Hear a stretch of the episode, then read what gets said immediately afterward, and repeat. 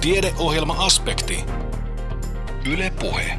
On jälleen aspektin aika. Lähetyksen kokoaa Kimmo Salveen. Filosofia kahvilassa pohditaan tällä kertaa omistamista filosofisena ongelmana. Lähetyksemme lopuksi pohditaan, pitäisikö Jumalaa tai kirkkoa brändätä. Aivan aluksi kuitenkin puhumme arjesta. Elämän ruuhkavuosiin mahtuu yltäkylläisesti kaikkea lapsiperheen arkea, työelämän nousukiitoa, mielenkiintoisia harrastuksia ja luottamustoimia sekä ennen kaikkea kiireen tuntua. Silti se tuiki tavallinen arki on juuri sitä, mitä kannattaa tavoitella, näin uskoo hyvinvointisosiologian professori Juho Saari. Seuraavaksi puhetta arjesta, hyvinvointipolitiikasta sekä onnellisuuspolitiikasta Juho Saaren tapasi Anne Heikkinen. Suomalaisen ihmisen arki on rakenteiden varassa tapahtuva toiminta. Me tarvitsemme selviytyäksemme tasapainoista arjesta työn, perheen, tuloja, harrastuksia. Ylipäätänsä me tarvitsemme arkiteemme sellaisen rakenteen, joka kantaa meitä tänään, huomiseen ja tulevaisuuteen. Ja tämä on se keskeinen kysymys suomalaisten elämässä. Miten me saamme arkemme tasapainoon niiden eri ristiriitaisten paineiden välillä, joita meillä on? Miten me voimme luoda itsellemme sellaisen autonomian, että me voimme toimia arjen eri tilanteissa? Hyvin usein tavallisen suomalaisen kahden lapsen, kahden aikuisen perheissä se on ruuhkaista, mutta se ei ole haasteellista, se ei ole niukkaa. Mutta meillä yhteiskunnassa on myös paljon sellaista väkeä, joilta puuttuu työ, joilta puuttuu perhe, joilta puuttuu tulot, joilta puuttuu näkemys siitä, mikä on tulevaisuus. Ja tämä on se iso kysymys, miten me ihmiset elämät ilman rakennetta jatkuvan niukkuuden puitteissa. Me olemme tutkineet viime vuosina muun muassa asunnottomia, mielenterveyskuntoutujia, leipäjonojen ihmisiä ja niin edelleen. Ja samat asiat nousevat yhä uudestaan esiin. Ilman arjen rakennetta elämä on selviytymiskamppailua. Me olemme myös tutkineet aika paljon sitä, mitä tapahtuu ihmiselle, jos hänellä ei ole sosiaalisia suhteita siinä strukturoitumassa tai siinä rakenteettomassa arjessa. Ja lopputulema ei ole niin aktiivinen toiminta, vaan lopputulema on yksinäisyys, vetäytyminen, yksinäisen identiteetti ja ylipäätänsä oman ihmisarvon olennainen aleneminen. Tiedämme esimerkiksi sen, että mitä yksinäisempi ihminen on, sitä alemmaksi hän yhteiskunnassa itsensä arvioi.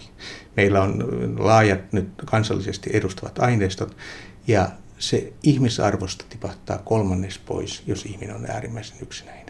Se yksinäisyys syntyy toisaalta näistä rakenteiden puutteesta. Ja tämä on tavattoman iso kysymys suomalaisessa yhteiskunnassa. Me hyvin paljon puhumme siitä, miten talouden rakenteita täytyy sopeuttaa eh, julkisen talouden paineiden takia tai rahoitusongelmien takia, mutta toiselta kädeltä meidän pitäisi myös käydä keskustelua siitä, miten ihmiset sopeuttavat oman arkensa näissä tilanteissa, jos he menettävät näitä elämän peruspilareita. Ja sellaista perus, ilman peruspilareita elämää eläviä suomalaisia ihmisiä on tavattoman paljon ja se heidän osuutensa väestöstä on kasvussa. Niin, monesti kun puhutaan arjesta, niin siihen liittyy vähän semmoinen negatiivinen elementti, että juhla on juhla, arki on vähän sitä tavallista tylsää, jotain mistä pitää päästä eroon, mutta tämän äskeisen kultua voi ehkä sanoakin niin, että onko arki sitä, mitä oikeastaan pitäisikin tavoitella? Juuri niin. Me tarvitsemme tasapainoisen arjen. Siis suomalaisten elämäntyytyväisyyttä romahtaa, romahtaa kaikkein eniten, kun puhutaan valtaväestöstä, kiire, niukkuus, kyvyttömyys jakautua monen paikkaan samanaikaisesti. Toisaalta kansainvälisesti vertaillen itse asiassa suomalainen yhteiskunta pystyy tasapainottamaan eri elämänalueita paremmin kuin moni muu yhteiskunta, esimerkkinä vaikkapa lasten päivähoitopalvelut. Tai sitten meillä on samanlaista toimintaa kansalaisyhteiskunnan puolella. Me pystymme luomaan tässä yhteiskunnassa aika paljon rakenteita, jotka tekevät elämästä elämisen arvoista. Valitettavasti tämä ei vain koske koko väestöä. No entä sitten onnellisuus? Juho Saari, millaiset tekijät onnellistavat ihmistä? Ihmisillä on sellainen harhakäsitys, että onnellisuus on yksilön ominaisuus. Itse asiassa, mikä on ehkä hiukan yllättävää, onnellisuus on hyvin voimakkaasti kytköksessä siihen, miten yhteiskunta toimii. Kun katsotaan tätä isoa kuvaa ja tilastollisesti isoilla aineistoilla, miten tämä asia menee, niin ensimmäinen onnellistava tekijä on tulevaisuuden myönteiset odotukset. Jos me näemme, että huomenna on paremmin, me olemme tyytyväisempiä kuin me olisimme muuten. Toinen tärkeä asia on se, että tulojen ja menojen täytyy olla tasapainossa. Jos ihmiset elävät joka viikko siinä, että heille jää vähemmän rahaa käteen, kun he tarvitsevat heidän menoihinsa, ihmisten onnellisuus hyvin voimakkaasti romahtaa. Kolmas asia, joka on hyvin tärkeä, on arjen tasapainos suhteessa kiireeseen. Jos me pystymme organisoimaan päivämme niin, että meille jää pari tuntia vapaata aikaa, me olemme onnellisempia kuin muuten. Se on aina sama asia, eli kun ihmiset pystyvät hiukan itse päättämään elämässänsä, mitä he tekevät, ilman että se määräytyy ulkoapäin, ihmisten onnellisuus lisääntyy. Konkreettinen esimerkki voisi olla vaikkapa se, että jos ihminen saa itse päättää, että hän ostaa sanomalehden tai ostaa jonkun pienen asian itsellensä, sillä on tavattoman paljon ihmisten onnellisuutta lisää vaikutus. Mutta sitten on vielä kaksi muuta tällaista ihmisten onnellisuutta olennaisesti lisäävää tekijää, jos katsotaan yhteiskunnallisia kysymyksiä. Ensimmäinen on kansalaisten välinen luottamus. Jos meillä on luottamusta yhteiskunnassa, ihmiset ovat onnellisempia. Se on hämmästyttävän tärkeä asia, jos me pystymme luottamaan siihen, että kanssa-ihminen ei ryöstä tai käytä hyväksi. Me olemme paljon onnellisempia kuin tilanteessa, jossa me emme voi luottaa toisiin ihmisiin. Ja sitten se oikeastaan se luottamuksen toinen puoli, mikä on ehkä suomalaisille itsestäänselvyys, mutta monessa maassa hyvinkin puutteellinen asia, luottamus julkiseen valtaan. Jos me voimme luottaa siihen, että ihmiset niin tulevat reilusti kohdelluksi julkisen vallan toimesta. Tiedämme, että hallinto on korruptoitumaton, hallinto toimii. Me voimme luottaa johonkin muuhunkin kuin lähiyhteisömme. Me voimme paremmin. Se on, tilastollinen yhteys on häkellyttävä vahva. Ja itse asiassa suomalaisen yhteiskunnan keskeinen vahvuus vertailevasti ajatellen on se, että me voimme luottaa poliisiin, me voimme luottaa virkamiehiin, me voimme luottaa lääkäriin, me voimme luottaa kouluun ja niin edelleen. Meillä ei ole korruptiota ja siihen liittyviä kysymyksiä. Ja sitten suomalaisessa yhteiskunnassa on sellainen asia, josta emme vielä oikeastaan tiedä, että mikä sen painoarvo lopulta on. Mutta näyttää siltä, että harrastukset organisoidussa kansalaisyhteiskunnassa tekevät ihmisiä onnellisemmaksi. Tyypillisesti esimerkiksi se, että on joku yhdistys, jossa ihmiset ovat mukana, tai sitten joku ryhmä, jossa he käyvät viikoittain tekemässä jotakin, pelaamassa golfia paremmissa piireissä, tai sitten niin käymässä urheilemassa ja niin edelleen. Tämmöinen tekee onnellisemmaksi. Ja mikä on ehkä vielä hauskaa, niin siihen liittyy sateentekijäefekti, Eli se onnellisuus ei rajoitu siihen porukkaan itsessään, vaan se sataa yhteiskunnassa vähän laajemmin sen yhteisön ulkopuolelle. Ja sitten jos mennään vielä isompiin sfääreihin ja katsotaan vielä korkeammalta, niin reilu kohtelu Eli että ihmiset kokevat, että heitä kohdellaan samanarvoisina ihmisinä yhteiskunnassa, ää, vaikuttaa ihmisten elämään tyytyväisyyteen myönteisesti. Mitä eriarvoisempi yhteiskunta on, sitä vähemmän tyytyväisyyttä yhteiskunnasta löytyy. Tämä onnellisuuspolitiikka palautuu monella tavalla hyvinvointiin, hyvinvointipolitiikkaan. Voiko hyvinvointia ja onnellisuutta mitata bruttokansantuotteella? Monet ovat sitä mieltä, että ei voi, mutta empiirisesti niin bruttokansantuote on aika vahva, niin kuin korreloi hyvin voimakkaasti ihmisten elämän tyytyväisyyden kanssa. Ennen kaikkea se, että se kasvaa. Ei niinkään se taso, vaan se tulevaisuuden myönteiset oletukset, jotka tässä on. Aikaisemmin luultiin, että kun ihmiset saavuttavat tietyn materiaalisen elämisen tason, niin onnellisuus ei enää lisänny, mutta nyt on vahva näyttö, että näin on. Toinen asia sitten on se, että ihmiset eivät pääsääntöisesti tavoittele elämässänsä taloudellista vaurastumista. Ensisijaisen tavoitteena heidän tosiasiallinen tavoitteensa on elää hyvää elämää, jolloin sitten se BKT ei välttämättä mittaa sitä, mikä on monella muulla elämän alueella tärkeää. Tämän sanottua on myös sitten sanottava myös se, että BKT on hienoimpia saavutuksia, mitä tutkimus- ja niin kuin hallintotilastolaitokset ovat koskaan saavuttaneet. Se on erittäin hieno, monimutkainen järjestelmä. Toiset ovat sitä mieltä, tai erät ovat sitä mieltä, että sitä BKT-määritelmää pitäisi muuttaa niin, että haitakkeet poistettaisiin sieltä, saastuminen ja niin edelleen.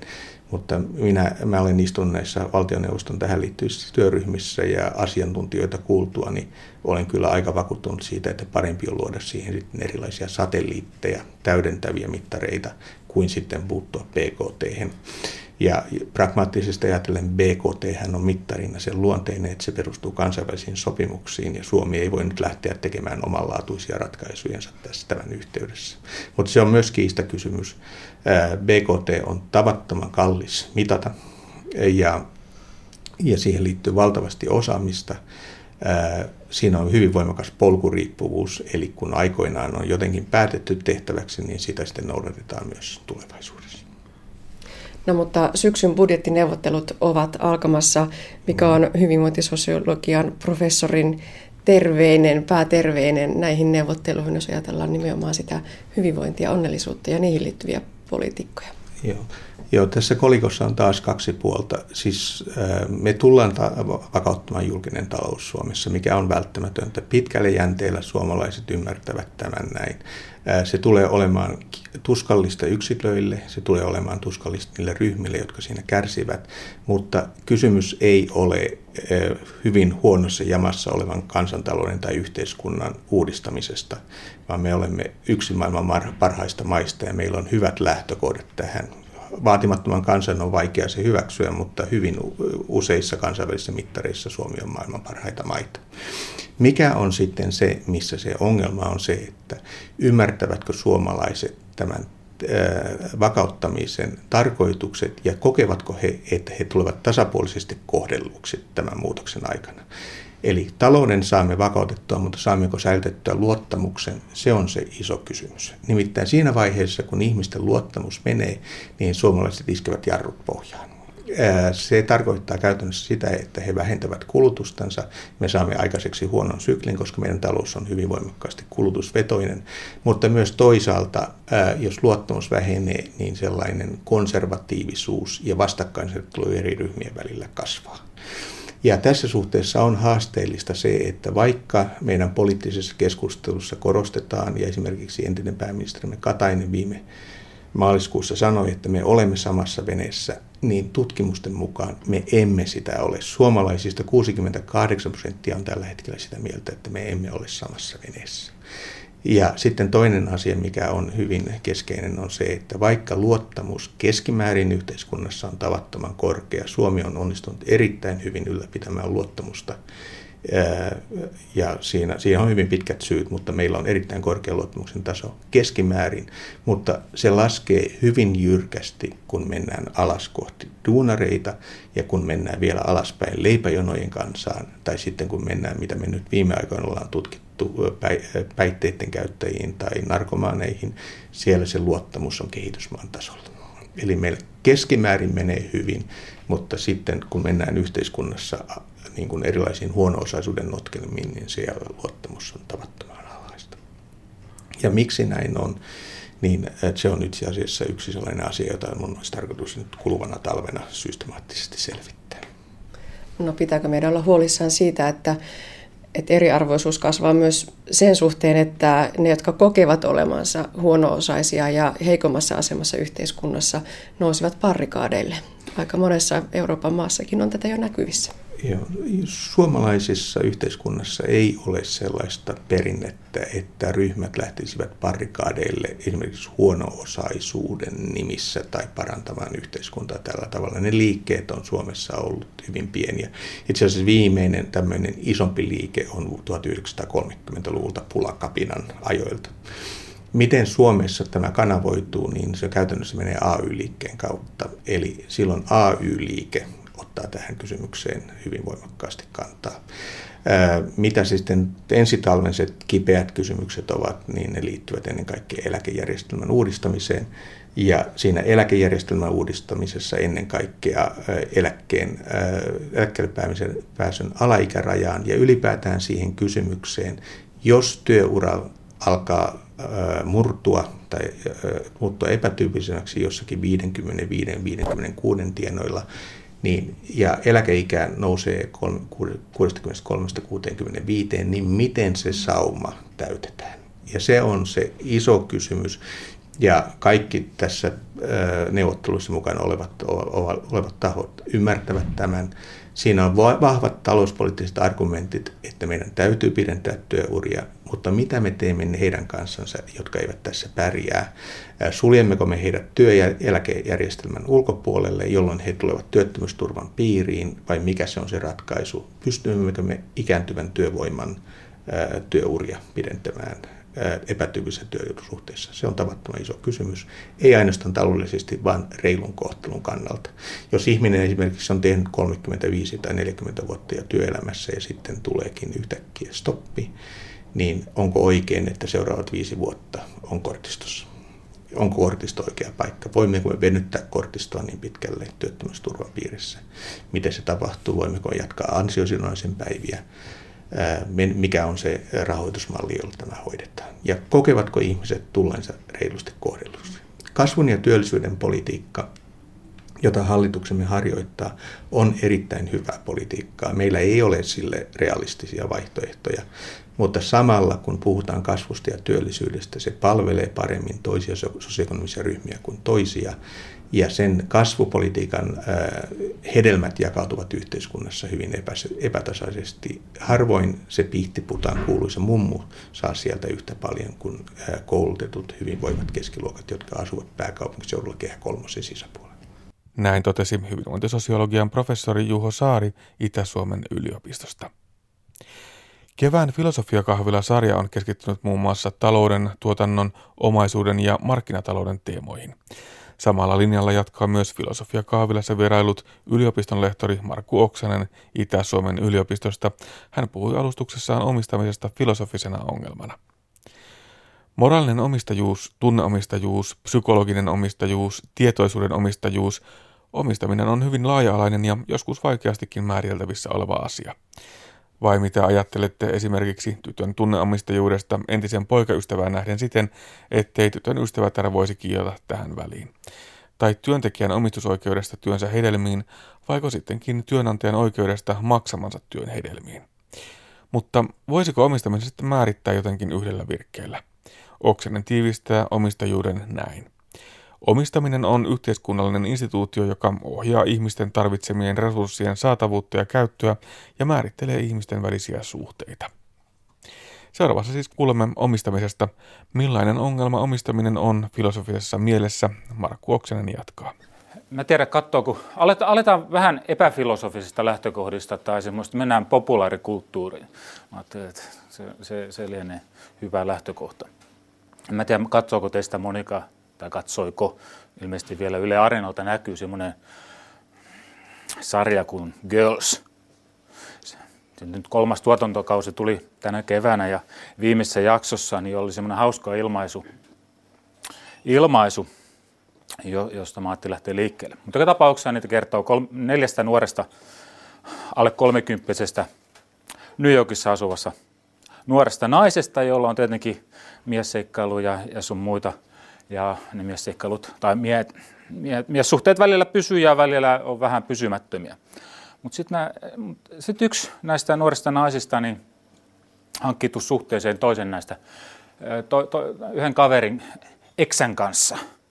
Ja sitä sitten pohdittiin siinä jaksossa aika paljonkin, ja sen tuli semmoinen uusi käsite, mitä mä en ole koskaan mielestäni kuullut, kuin tunneomistajuus. Oliko se semmoinen kuin emotional ownership. Eli kun tämä hankkiutuisi tämä kaverinsa eksän kanssa suhteeseen, niin sen jälkeen tuli ongelma, että loukkasiko hän jotenkin tämän omistusoikeutta tämän eksän, joka tietenkin tällä nyt oli vielä siihen, siihen eksään nähden jonkin näköinen, mikä nyt tuntuu vähän oudolta, mutta joka tapauksessa niin jonkinnäköistä tunneomistajuudesta siinä nyt oli kysymys. Ilmeisesti tällä eksällä oli yksityinen tai jonkinnäköinen etuoikeus tämmöiseen tunneomistajuuteen tähän yhteen miehen nähden. Ja se sulki pois siis, että näillä muilla naisilla voisi olla suhdetta siihen samaan mieheen. Tämä nyt oli yksi esimerkki omistajuuden käsitteestä. Tai sitten tota, vähän toinen, mikä menee, toinen käsite, mikä menee vähän samaan suuntaan. Te olette kenties huomanneet, että nyt on alettu tämmöinen susijahti, ja sitä on perusteltu semmoisella asialla kuin psykologinen omistajuus. Ää, susien salametsästys tai salakaato, laiton, laiton metsästys ollut ongelmana. Susikannat susikanta on vähentynyt tässä viime vuosien aikana yhtenä ratkaisuna tämmöiseen laittomaan metsästykseen on sitten esitetty sellaista asiaa kuin psykologinen omistajuus joka sitten pitäisi olla näillä paikallisilla ihmisillä, jotka kokevat sudet uhaksi. Tuossa viime syksynä joulukuun alkupuolella tarkastettiin asiasta väitöskirja tuolla Turussa.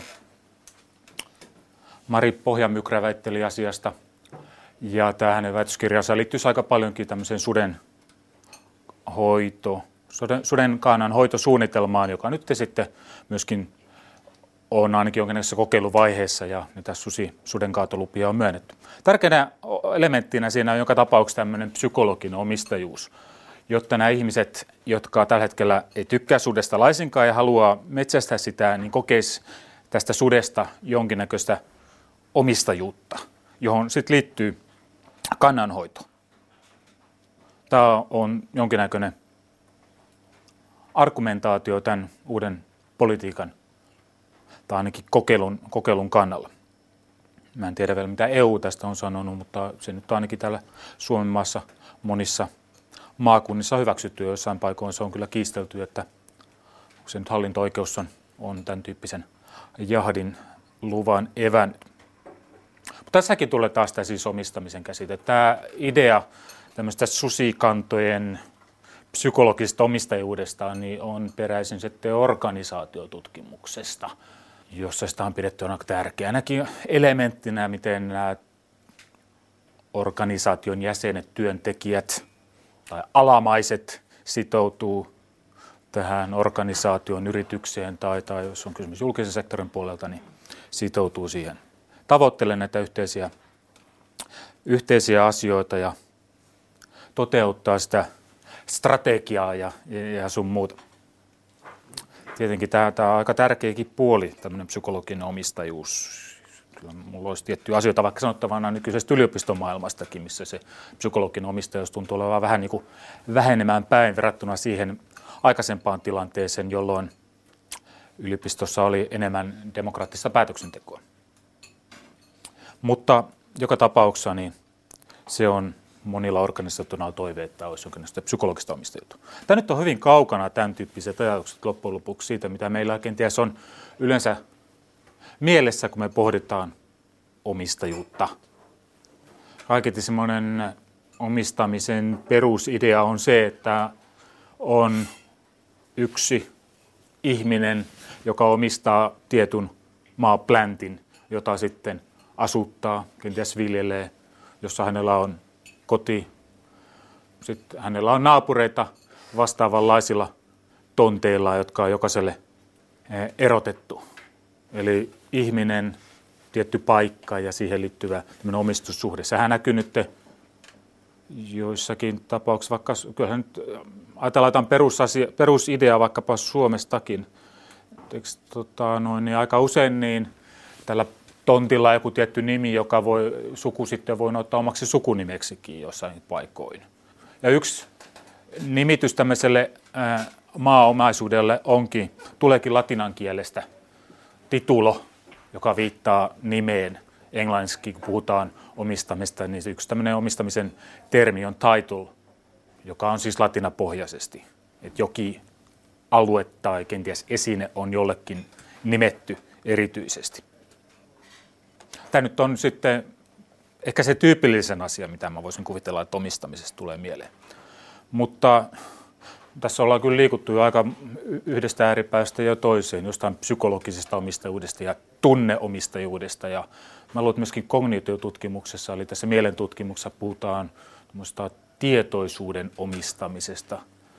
Siellä taitaa olla ownership of consciousness tai jotain tämmöisiä käsitteitä käytetään, että kun mä nyt tässä näin, mun tajuntaani tässä virtaa, niin te nyt liitätte sen minuun ilmeisestikin.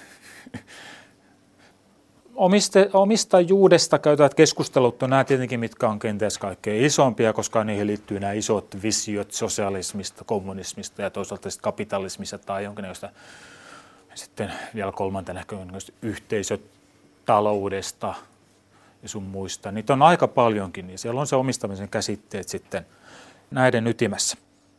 Mutta tämän tyyppistä keskustelua nyt tietenkin käydään, mutta aika paljon tämmöinen uudempi filosofinen keskustelu omistamisesta ehkä ei mene tähän, tämän tyyppiseen suuntaan, tämän tyyppisiin suuriin yhteiskunnallisiin visioihin tai, tai ideologioihin.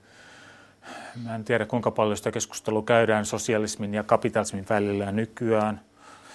Enemmänkin se tuntuu olevan ehkä noin tapauskohtaisempaa. Ja aika paljonkin käydään sitten keskustelua siitä, mitä, omista, mitä tästä omistamisen kohteesta myöskin. Eli se on, keskustelu on aika täsmentynyt ja ehkä jopa tämmöistä suurista ideologista visioista niin, niin kuin, niin kuin vapa, vapaatakin. Mitä, mitä, mitä voidaan sitten omistaa? Mä nyt lähdin tuosta heti alusta liikkeelle, että voiko sen olla tunneomistajuutta johonkin ex-poikaystävään vai ei, voiko olla psykologista omistajuutta susiin jollakin tietyllä väestöryhmällä vielä Suomessa, koska tietenkin susien suojelillakin voi olla psykologista omistajuutta, jotka sitten haluaa vähän toisenlaista politiikkaa. Suojellaan niitä susia. Sitten olemassa tämmöistä maa voi olla omistuskohteena, joidenkin mukaan tietenkin olemassa maa ei voi olla yksityisomistuksen kohteena eikä mikään muunkaan omistuksen kohteena. Mutta voisiko esimerkiksi minusta omistaa kuin aika? Mehän kumminkin puhutaan aikavarkaista. Voisiko aika olla omistamisen kohteena? Mikä on sitten aika varas? Tuolla mä lueskelin yhtä semmoista mielenkiintoista oikeustieteellistä analyysiä, tai tiedä, oikeusteoreettista, oikeusfilosofista analyysiä aikavarkaudesta. Ja aika varas on esimerkiksi sellainen ihminen, joka ei tule jonossa. Siinähän nyt tietenkin ei siinä ole mitään tämmöistä valtioiden, valtiollista järjestelmää, että jokaisen nyt osoitettu se tietty paikka. Monissahan maissa on aika tarkastikin määritelty tämmöinen jonotuskulttuuri. Jos te olette käyneet Englannissa ja menette bussiin, niin siellä ei voi mennä mihin tahansa, vaan sinne muodostuu jono äkkiä. Ja jos joku siellä etuulee, niin hyvää ei seuraa. Suomessa bussi pysäkin vähän toisenlaisessa tilanteessa että, tai tilassa. Mutta jos täälläkin nakkijonossa ei tule väärä paikkaan, niin silloin voi käydä myöskin huonosti, koska nämä, jotka on siinä edellä, niin katsoo, että heidän se asemansa pitää tunnustaa ja ei saa, ei saa siis etuilla. Puhelinmyyjät voi olla tämmöinen, joka näitä aikavarkauksia tekee, tai yritysten hitaat puhelinpalvelut vaikkapa. Tai no, no joka tapauksessa niin se on tämmöinen ajankäytöllinen asia aika varkaus on mielenkiintoinen asia, mutta voiko aika omistaa sinänsä? Siitä mä nyt mutta ainakin, no joo. Mutta tämä nyt on tämmöinen, taas tämmöinen abstrakti, abstrakti puoli, mutta, mutta voiko sitten esimerkiksi ihmisiä omistaa? Mä nyt sanoin jo, että me voidaan kenties omistaa itsemme, mutta voiko joku toinen omistaa minut? Tai voinko mä omistaa, omistaanko mä lapseni?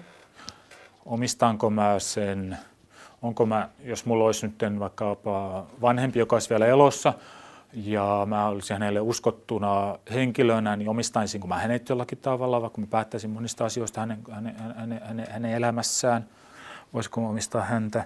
Tai sitten jos mennään vaikkapa odottavaan äitiin, onko tämmöinen odottava äiti, omistaako hän tämän alkion tai sikiön, joka kasvaa siis tämän kohdussa. Niitä löytyy feministisiä perusteluja, libertaarisia perusteluja, että naiset omistaa oman ruumiinsa ja omistaa myöskin kaiken, mitä sisällä on, ja voivat tehdä sitten itseään koskevia päätöksiä, vaikka se nyt sitten tuhoiskin alkavan, alkavan elämän. Eli tätä kautta voidaan myöskin vaikkapa abortti, abortti oikeuttaa. Mutta lasten omistamista nykyään enää puhutaan. Roomalaisessa oikeudessa, roomalaisessa ajattelussa, niin perheen isä tai paterfamilias, kotitalouden isä, niin omisti kaiken, mitä siellä oli.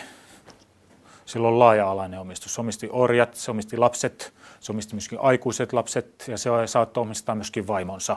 Okei, vaimo ei välttämättä ollut kyllä tämän perheenisän omistuksessa, koska tämä vaimo saattoi olla myöskin tämän sen perheen omistuksesta, jossa hän oli varttunut, riippuen tietenkin siitä, että minkälaisia sopimuksia näillä perheillä oli, mutta yleensä tietenkin se varmaan on niin, että se kuuluisi, vaimo kuuluu miehelleen. Ja tämmöinen ajattelu, että vaimot oli miestensä omaisuutta, niin se eli, eli aika pitkään. Kaikki siis Suomessakin että eli niin pitkään, kunnes raiskaus kriminalisoitiin avioliitossa, jos symbolisesti ajattelee. En tiedä, löytyykö jotain ihan vastaavaa ajatusta enää nykyään. Aristoteles oli sitä mieltä, että orjat on eläviä työkaluja, eli ne oli jonkinlaisia esineitä. Mutta se nyt ei kauhean kestävää enää nykyään olekaan.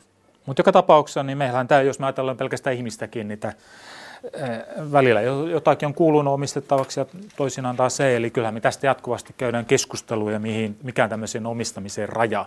Jo pelkästään, jos me mietitään tätä ihmisyyden luokkaa. Ja se ei ole mitään kauhean itsestään selvää, mutta tietenkin jos me ajatellaan näitä ulkoisia asioita, kuten maata tai siis kiinteistöjä tai sitten esineitä, niin näissä, näissä nyt on selkeästi nämä aina jollekin kuuluvia asioita. Näissäkin omat ongelmansa. Tuossa 2000-luvun alkupuolella Oulussa tarkastettiin tekniikalaan väitöskirja, jossa käsiteltiin jätteitä. Jätehän on jonkinnäköistä antiomaisuutta, jotakin sellaista, mitä ketään ei halua. Mä olen tässä väitöskirjalla kiinnostunut siitä, että mitä tämmöinen jätteiden omistaminen tarkoittaa. Tämä oli siis 13 vuoden takaa. Ja nythän, mä en tiedä täältä päin, mutta Turun seudulla on kova kilpailu siitä jätteiden omistamisesta. Niistä on tullut yhtäkkiä, on siirrytty antiomaisuudesta omaisuuteen, koska niitä kautta niitä voidaan hyödyntää, niitä voidaan kierrättää, niistä saadaan äh, tuommoista lämpöenergiaa ja ainakin Turun seudulla on kaksi firmaa, jotka on kovasti kilvoitelleet siitä, ketä ne omistaa. Yksi ongelma on tietenkin Turussa, kun oli jätteenpolttolaitos, niin se nyt jouduttu, tai se on suljettu. Haluatko vuodenvaihteesta suljettiin sen toimi, toimilupa loppuun, että ilmeisesti nyt viedään Ruotsiin. Mä en, mä en ihan tarkkaan kyllä nyt tiedä, mutta siinä on kova poliittista kädenvääntöä käyty jätteiden omistamisesta. Ja saattaa olla, että jossain vaiheessa kaatopaikkojen omistamistakin voidaan käydä, jos vaan tekniikka kehittyy ja sieltä löytyy jotain kiinnostavia raaka-aineita, joita pystytään löytämään, niistäkin voidaan käydä kova keskustelu jätteiden, jätteistä, siis antiomaisuudesta. Eli nämä voi siirtyä paikasta toiseen aika, ta, aika tavallakin. Ja toisaalta omistamisen kohde on myöskin laajentunut. Tuolla roomalaisessa oikeudessa on aina ollut joitain asioita, jotka, joita sanotaan niin sanotusti ei-omaisuudeksi, englanniksi non-property, ei-omaisuus. Eli jotkut asiat on perinteisesti ollut omistusjärjestelyjen ulkopuolelle ja näihin asioihin on kuulunut vaikkapa virtaava vesi, ilma, mitä me hengitetään, valtameret, valtamerten kalakannat ja resurssit, mitä sieltä löytyy, ja auringonsäteet. Nämä, nämä on roomalaisen oikeuden mukaan ne tämmöisiä ei-omistuskohteita, mitä ei omistaa. Nyt on myöskin sitten tuossa 60-luvun loppupuolella YK tehty sopimus, että avaruudessa on myöskin tämmöisiä resurs- potentiaalisia resursseja, joita, joita ei voi omistaa. Te kyllä voitte yrittää, löytyy internetissä semmoinen sivusto kuin mikä se nyt olikaan, semmoinen kuin Lunar Embassy, jos te haluatte hankkia oma, oma, omaisuutta jostain ulkoavaruudesta, niin menkää Lunar Embassylle. Siellä se antaa teille rekistereitä, että voitte omistaa jonkun planeetan. Mutta vaikka se nyt tämän sivuston mukaan, niin ne tiedostaa sen, että olemassa YK on sopimus ja näitä, näitä ulkoavaruudellisia asioita ei voi omistaa, niin se koskee tämän sivuston mukaan ainoastaan valtioita, että valtiot ei voi niihin tehdä mitään valtauksia, mutta yksityiset voi tehdä ja maksamalla vielä tälle sivustolle sitten korvauksen, niin saatte jotain muuta. Näitä siis on näitä asioita, jotka on tavallaan ei-omaisuutta. Niitä on aika paljonkin, mutta yhtä kaikki tällä planeetalla joistakin näistä on tullut nyt joistakin niistä on siirretty tavallaan jonkinnäköiseen omistusjärjestelmään, ja se johtuu paljon jostain ympäristöpolitiikan, ympäristölainsäädännön kehittymisestä. E, ilmasta on tullut ainakin osittain jonkinnäköinen omistuskohde joillekin toimijoille jonkin, jo, jonkin aikaa. Nimittäin tarpeeksi suurten teollisten päästäjien, niin pitää, niillä pitää olla tietenkin näitä, näitä päästölupia, joista käydään kauppaa. Olemassa erilaisia päästökauppamarkkinoita, olemassa päästökauppamessuja ja ties mitä tämmöisiä, mitkä on ihan normaalin markkinatoiminnan mukaan. Okei, se päästökauppajärjestelmä kauhean hyvin toimia, niin ilmeisesti se ei ole tuottanut niitä tuloksia, mitä sen olisi toivottu tuottavaa, mutta yhtä kaikki tämä on yksi ilmastopoliittinen keino ollut. Mutta tietenkään ei koske meitä luonnollisia yksilöitä, meidän päästömme, mitä meistä nyt lähtee, ei ole, ei ole kiellettyä listalla. mutta nämä joutuu hankkimaan näitä lupia sitten. Eli jo, jollakin tavalla ilmakehästäkin on tullut, ollut ainakin joillekin toimijoille omistuskohde. Sama koskee myöskin valtamerten kalakantoja, että nehän on ollut perinteisesti, että niitä saanut ihan vapaasti kalastaa ja tehdä siellä mitä, mitä melkein lystää, niin nyt esimerkiksi EUn kalastusalueella, talousalueella, niin on tiukat säädökset sille, että kuinka paljon voi kalastaa ja, ja kenellä oikeuksia on. Eli on tavallaan tämmöisiä markkinamekanismia, jotka pohjautuvat aika pitkälti omistusoikeuksiin, niin otettu käyttöön.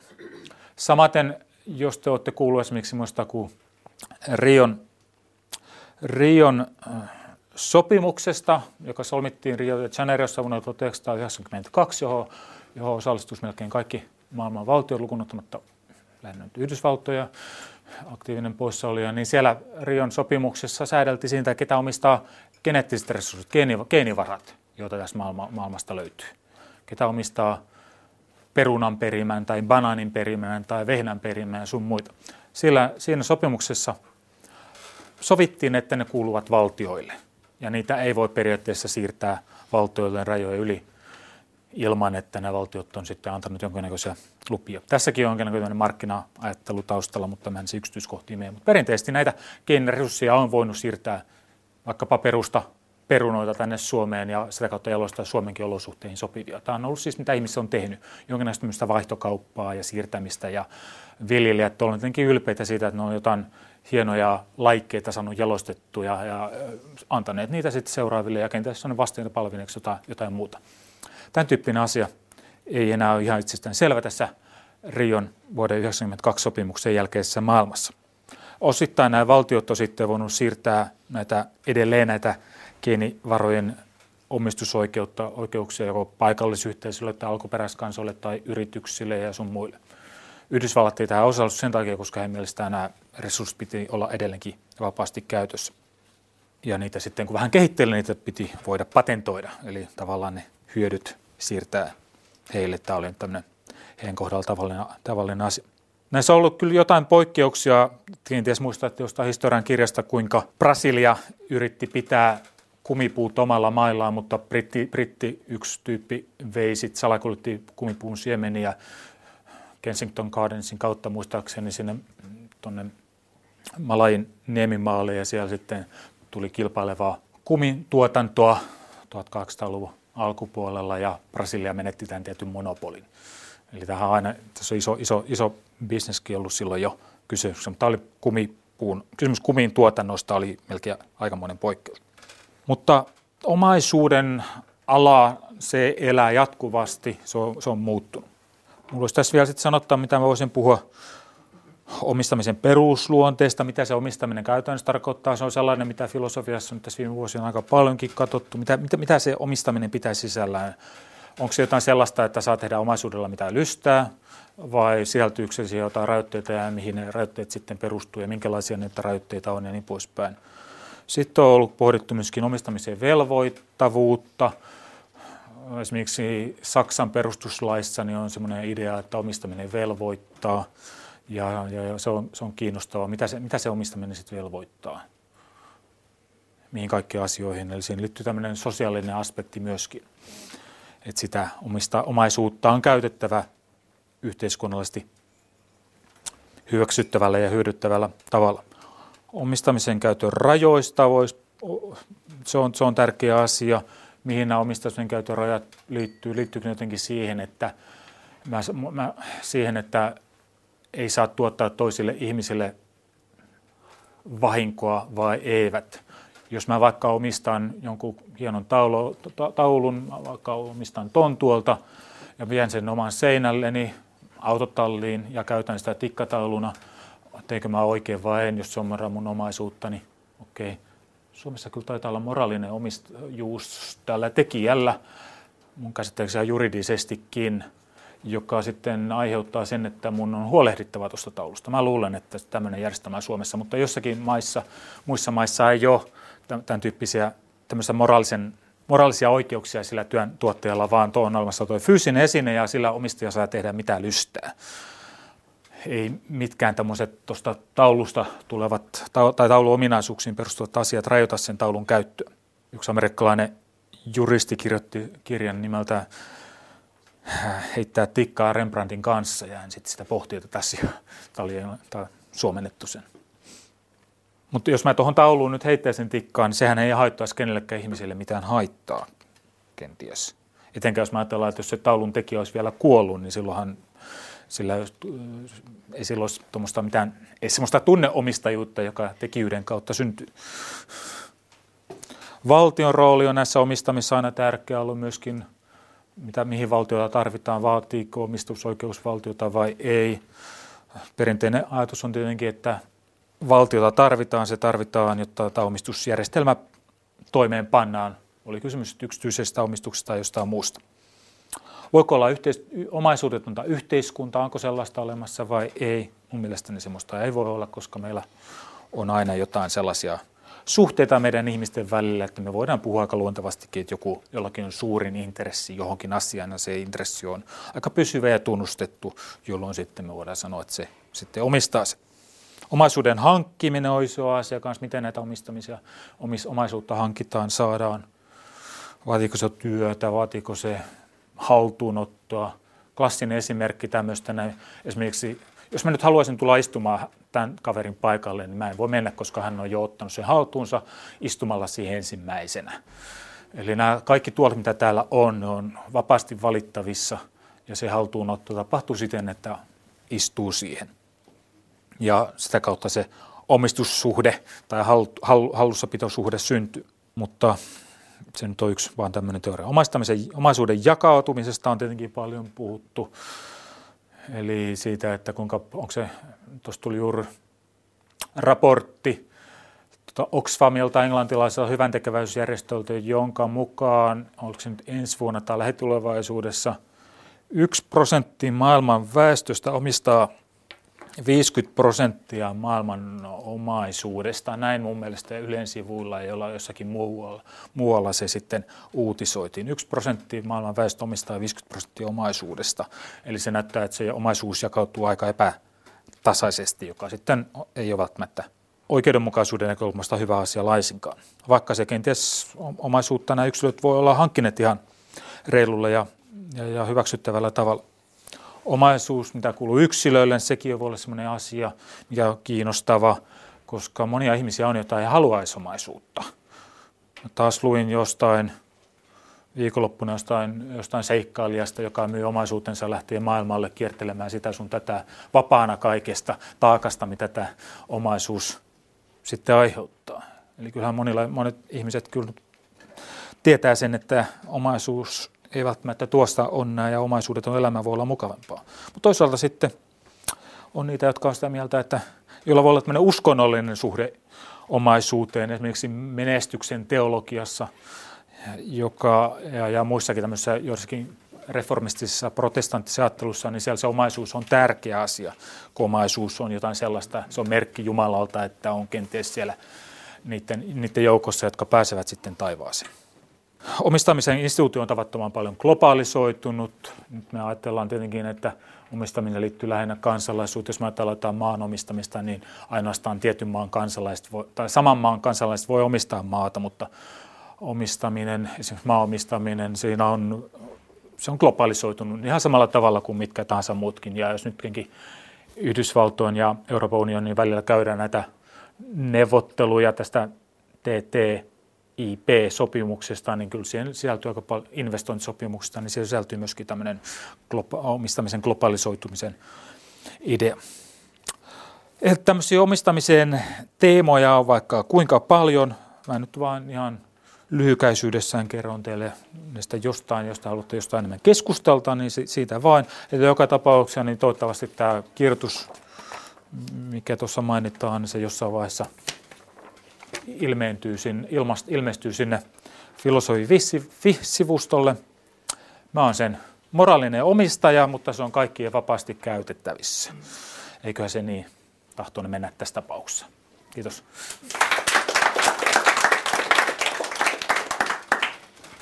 Näin kertoi Itä-Suomen yliopiston ja VTTn yliopiston lehtori Markku Oksanen omistamisesta. Todetaan tuohon perään vielä, että tällaisia erilaisia omistajuuteen liittyviä teemoja on vaikka kuinka paljon, eivät ne suinkaan tähän lopu. Eivätkä lopu filosofia kahvilatkaan. Lisää Oksasen ajatuksia Aspektin nettisivuilla kantti.net kautta aspekti. Sieltä löytyy tämä ja aiemmat filosofia kahvilan alustukset kokonaisina. Vapaa tietosanakirja Wikipedia tietää kertoa, että brändi on tavaramerkin ympärille muodostunut positiivinen maine. Brändin arvo muodostuu nimen tai logon tunnettuudesta, asiakkaiden merkkiuskollisuudesta, brändin mukanaan tuomasta laadun tunteesta ja brändiin liitetyistä mielikuvista. Suklaapatukan brändääminen on vielä helppo juttu, mutta miten brändätään evankelisluterilainen kirkko? Entä pitääkö Jumala brändätä, jotta ihmisten kiinnostus kirkkoa kohtaan lisääntyisi? Tästä kuulemme seuraavassa. Anne Heikkisen haasteltavana on seurakuntien viestintään ja brändityöhön perehtynyt kouluttaja Karolina Malmelin. Tässä nyt ollaan tosiaan Karolina Malmelin aika perustavanlaatuisen kysymyksen äärellä. Mä en tiedä, onko tämä kauhean epäreilu kysymys, mutta tekee mieli silti se kysyä näin heti alkuun, että pitääkö tai voiko Jumalaa brändätä? No kysymys on kyllä tosi rohkeasti asetettu. Ää, olisi aika ylpeätä ihmisen sanoa, että minä brändään Jumalan. Uskon, että Jumala itse brändää itsensä, mutta totta kai jos ajatellaan, että brändi on niiden mielikuvien summa, mitä meillä on jostain asiasta, niin totta kai Jumalalla on brändi, on, on joku tapa ajatella Jumalasta tällä hetkellä maailmassa. Ja tietenkin me voidaan siihen vaikuttaa. Mä luulen, että kristittyjen perustehtävä on kertoa Jumalasta ja tehdä se omalla kielellään. Et siinähän mielessä me kyllä tulemme myös brändänneeksi Jumalaa samalla. Tämä brändityö on ollut jo pitkään oikeastaan kaikkien huulilla tuolla markkinoinnissa ja mainostyössä ja sitten se on siirtynyt sinne yritysten hallintaan ja, ja paljon muuallekin, mutta tota, Ampiainen meinaa meitä häiritä.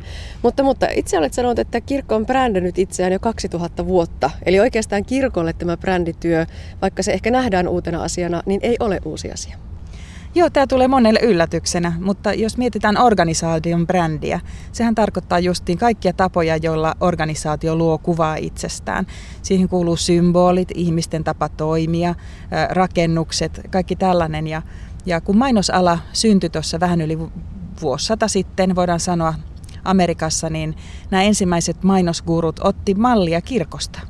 Kirkko oli se kaikkein hienommin brändätty. Kirkolla oli konttori jokaisessa mm. kylässä, kirkolla oli se rakennus, joka kokosi ihmiset, ristisymboli siellä katolla, joka kohosi kaikkien muiden yläpuolelle.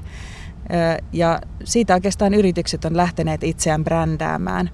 Ja jos mietitään, kuinka se näkyy tässä päivässä, niin edelleenkin jokaisella yrityksellä on missio ja visio. Mistä nämä sanat tulee? Ne tulee kirkolta. Hmm. Ja harvalla yrityksellä on tosiaan se konttori keskellä kylää. Kirkko on vielä aika monella paikalla keskellä kylää ja sillä tavalla siihen ympäristöönkin näkyvä ja olennaisesti kuuluva elementti. Mutta se, miksi yleensä yritys lähtee sitä brändäämistä tekemään, niin se on jonkinlainen reaktio kilpailutilanteeseen. Markkinoille on tullut toinen sama, samanlainen tuote, vastaava tuote pitää erottua kilpailusta. Mutta kenen kanssa se kirkon käymä kilpailu käydään? Ketkä ovat niitä kirkon, en voi sanoa vastustajia, mutta haastajia? Niin, tässä on oikeastaan kaksi taistelua käynnissä. Toinen on äh, tämä, mitä me kutsutaan sekularisaatioksi tai maallistumiseksi, tai sitten uusien vieraiden uskontojen omaksumiseksi. Eli on tällainen niin kuin hengellisyyden murros, jossa kristin usko yleensä taistelee elintilastaan. Mä puhun vähän sotatermein, eihän se näin rankkaa ole, se, se on enemmän tämmöistä hengellistä taistelua. Mutta on myös toinen taistelu, joka on sitten tämä meidän kirkkoorganisaation taistelu olemassaolostaan. Ihmiset ei enää välttämättä halua kuulua tällaiseen ison organisaatioon. Se ei tällä hetkellä ollenkaan ole trendikästä. Ja tietysti ihmiset miettii taloutta, haluaako he maksaa tälle organisaatiolle veroja, jos he ei koe sitä ehkä jollain tavalla omakseen. Eli tässä on nyt toinen taistelu, jota kirkko nyt joutuu käymään. Mutta ehkä kirkko ei niin avoimesti sano, että me nyt tässä hätäillään verorahoista, koska kirkko on tietysti luotu ihan muuta varten kuin veronkantoa. Kirkon tehtävä on hengellinen, yksinomaan hengellinen, mutta me ollaan myös organisoiduttu. Meillä on palkattuja työntekijöitä ja muita, että totta kai niistäkin huoli on. Kirkossa on meneillään vaalivuosi. Seurakuntavaalit järjestetään nyt tämän vuoden marraskuussa ja näiden vaalien teemana on usko hyvän tekemiseen. Karolina Malmelin, millainen brändi sinällänsä jo tällainen ajatus ja slogan on? No, mä en ihan tarkkaan tätä prosessia tunne, mutta tiedän, että suomalaiset hirveän huonosti tuntee kirkon diakoniatyötä. Moni ei ymmärrä, mitä se tarkoittaa. Eli sitä työtä, mitä kirkko tekee arjessa, auttaen lapsiperheitä, vanhuksia, tukien niitä, jotka on kaikkein heikoimmassa asemassa, esimerkiksi ylivelkaantuneita ihmisiä. Että mä luulen, että kirkon on tällä hetkellä tärkeää kertoa siitä konkreettisesti, mitä he tekevät. Jos mietitään vaikka mediaa, niin, niin hirveän pieni siivu siitä kirkon työstä on sellaista mediakelpoista, kiinnostavaa uutisen arvosta. Ja se suurin työ, mitä kirkko tekee, niin se jää jollain tavalla pimentoon. Ja ehkä seurakuntavaalien myötä kutsutaan ihmisiä tekemään sitä työtä ja, ja miettimään, että kuinka niitä väheneviä rahoja voidaan jakaa niille, jotka niitä eniten tarvii. Ja niiden ääni usein ei kuulu. Brändämistä kohtaan on myös hyvin paljon epäluuloja ja mietitään sitä, että kirkolla on niin vahva se oma sanomansa, että miksi sitä pitäisi paketoida kauniiseen lahjapakettiin ja tarjota sitten ihmisille. Itse olet tämän brändäämisen ammattilainen. Mitä näet, mitä ja miten kirkolla olisi annettavaa myös sen brändäyksen näkökulmasta? Niin, niitä ennakkoluuloja tietenkin voidaan tässä luetella, mutta niihin on turha mennä. Itse näen hienoimpana asia, mitä kirkossa nyt on tapahtunut viime aikoina sen, että on huomattu, että ihmiset on hyvin erilaisia, ne jakaantuu erilaisiin ryhmiin. Kirkko on ennen puhutellut ikäryhmittäin, mutta sitten huomataan, että esimerkiksi nuoret työssäkäyvät naiset, vaikka niin kuin sinä ja minä, niin meillä on ihan erilainen maku ehkä ja harrastukset ja elämän rytmi. Ja brändääminen on just sitä, että, että kirkko löytää oikeita toimintatapoja, oikeita tapoja puhua, oikeat mediat tavoittaa. Se on sitä paketointia, että ei niin kuin turhaan tehdä samanlaista viestintää kaikille, jos me voidaan ottaa selvää, että mikä kellekin sopii. Ja, ja se on niin kuin sen brändäämisen, brändäämisen ytimessä ja näen, että se on kirkolle ominaista. että kirkko haluaa tavoittaa jokaisen yksilönä. Niin, kirkkoa, onko se niin, että ei, ei voi brändätä semmoisilla yksittäisillä mainoskampanjoilla tai, tai ostamalla Hesarista etusivun, vaan, vaan se on niin kuin sitä arkista työtä ja sillä siisti. Mm.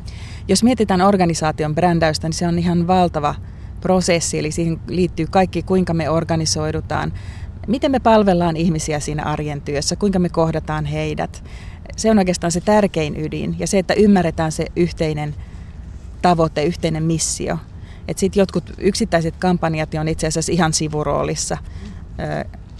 Kampanja tietenkin voi, ainahan kampanjakin brändää jotain, jotain kirkon toimintoa, tuotetta tai koko kirkkoa. Mutta kampanjan onnistuminen sit mitataan aina kampanjakohtaisesti ja tutkitaan tieteellisesti, että tämä kirkon brändi on hyvin paljon isompi asia kuin mikään kampanja. Jos ajattelet asiaa kirkon sisällä, niin millä tavalla brändäämiseen suhtaudutaan? Onko siellä kädet pystyssä, että ei meille, vai peukut pystyssä, että kiitos vihdoin myös meille? No mä just tulin kirkon viestintäpäiviltä, missä viestinnän ammattilaiset on koolla ja, ja innostus on suurta. Se on hyvin valveutunutta porukkaa ja ammattitaitosta. Ja siellä kyllä ymmärretään, että miten, miten tärkeä tämä asia on ja kuinka, kuinka meidän täytyy ymmärtää ihmisiä erilaisia viestintätyylejä. Mutta kyllä sitten kuulee taas niitäkin ääniä, jotka suorastaan demonisoi kaiken, mikä, mikä tulee yritysmaailmasta. Se, se on minusta vähän sääli sikäli, että tietysti mikä tahansa käytäntö, vaikkapa kirjanpito voidaan, voidaan demonisoida ja sanoa, että ei saisi tehdä kirjanpitoa, koska on kirjanpitorikollisia. Että samoin ei pitäisi tietenkään brändätä, koska jotkut tekee brändäystä rumasti ja, ja rakentaa kuplia ja johtaa kuluttajia harhaan, mutta, mutta ehkä tähän liittyy kanssa se, että on hirveän tärkeää miettiä, mitä se kirkon brändääminen on. Mm ihan kaikkien, ei pelkästään viestiöiden, vaan myös pappien ja maalikoiden ja kirkolliskokousedustajien että täytyy tavoittaa se yhteinen näkemys siitä. Ja jos se brändisana on väärä, niin sitten täytyy puhua jostain muusta. Hmm, näin voi olla. Se herättää sellaisia ennakkoluuloja, että tosiaan monesti on heti niskakarvat pystyssä. Mutta puhutaan kuitenkin niistä riskeistä. Brändäämiseenkin liittyy riskejä ja varsinkin tuolla yrityspuolella meillä on myös karvaita esimerkkejä siitä, että brändääminen ei aina ole mennyt kohdalleen ja aika äkkiä ne falskit esimerkit sieltä tulevat esiin, jos se tuote ei ole sitä, mitä brändi lupaa kirkon näkökulmasta, millaisia ovat brändäämisen riskit? No kirkko voi tehdä virheen siinä, että lähdetään liian innokkaasti liikkeelle omista ideoista ja tuomaan niin julkisuuteen jotain semmoisia brändejä tai toimintatapoja tai sloganeita, jotka ei oikeasti ole niitä, mitä ihmiset tarvitsee. Sehän on yleensäkin, niin kuin, jos mietitään markkinoinnin maailmaa, niin oleellisin asia on ymmärtää sitä kuluttajaa tai tässä tapauksessa kirkon jäsentä, että millaiset asiat niin kuin vahvistaa hänen uskoa ja millaiset palvelut vastaa hänen tarpeisiinsa. Että brändäämisen riskit on ne, että ei, ei mietitä asioita, mutta emme nyt osaa sanoa, mikä yksittäinen asia voisi mennä pieleen. Tietysti mikä tahansa voi aina mennä pieleen. Mutta onko myös brändääminen sellainen asia, johon on pakko lähteä tai jotain on pakko tehdä? Tuossa puhuttiin jo myöskin vähän niistä verotuloista.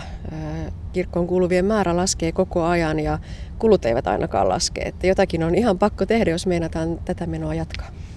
Mm, kirkkohan brändää koko ajan. Sitten voidaan kysyä, että ollaanko me brändätty itseämme oikein. Ollaanko me toimittu sellaisilla tavoilla, jotka puhuttelee. Ollaanko me tehty sellaista viestintää, joka vastaa kohderyhmän tarpeisiin. Ja, ja ylipäänsä, että onko meillä ikään kuin oikea henki siinä työssä. Ne on minusta relevantteja kysymyksiä. Mm. Ja vielä yksi haaste, joka siihen liittyy, on varmaan se kirkon ääni, ääni, äänien moninaisuus. Ei ole olemassa yhtä yhdenlaista ääntä. Kukaan ei voi puhua koko kirkon suulla, vaan, vaan ne, ne puheet ne ovat hyvin moninaisia ja, ja onko niistä sitten hankala löytää sitä yhtä yhteistä säveltä ja pitääkökään löytää? No en mä usko sellaiseen. Se, se, se on enemmän niin kuin yritysmaailmasta. Ajatellaan, että meillä on joku Apple-firma ja sen työntekijät kaikki puhuu samaa kieltä ja samoista tuotteista. Kirkko ei ole firma ja sen takia, jos mietitään julkishallinnon tai järjestöjen tai kirkkojen brändejä, niin ne on toki hajanaisia. Ja varsinkin meidän kirkossa, joka on hyvin demokraattinen, missä ei ole ketään despoottia, joka voi sanoa, että tämä on nyt kirkon kanta, vaikka sitä usein toivotaan. Niin me joudutaan elämään tämän kanssa, että meillä on ikään kuin useampia brändejä, alabrändejä eri työmuodoilla.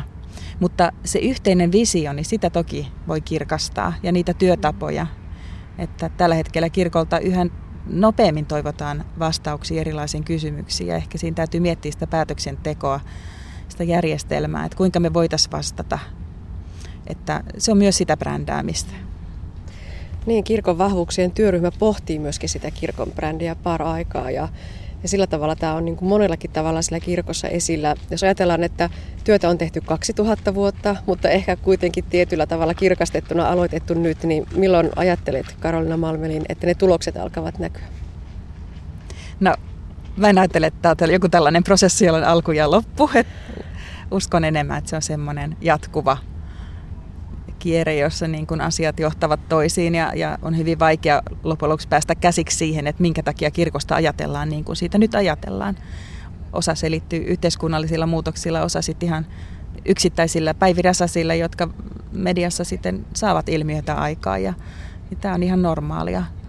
Kirkon brändäämisestä kertoi Anne Heikkisen haastattelussa viestintäkouluttaja Karoliina Malmelin. Näin päättyy tämänkertainen aspekti. Tällä kertaa kuulimme siis Jumalan ja kirkon brändäämisestä. Kuulimme pätkän Kuopissa pidetyn filosofiakahvilan alustuksesta. Aiheena oli omistajuus ja nimenomaan omistajuus filosofisena ongelmana. Ja arjesta, tuikin tavallinen ja välillä kiireinenkin arki on se, mitä hyvinvointisosiologian professorin mukaan pitäisikin tavoitella. Lisää aiheistamme netissä osoitteessa kantti.net kautta aspekti sekä Yle Areenassa.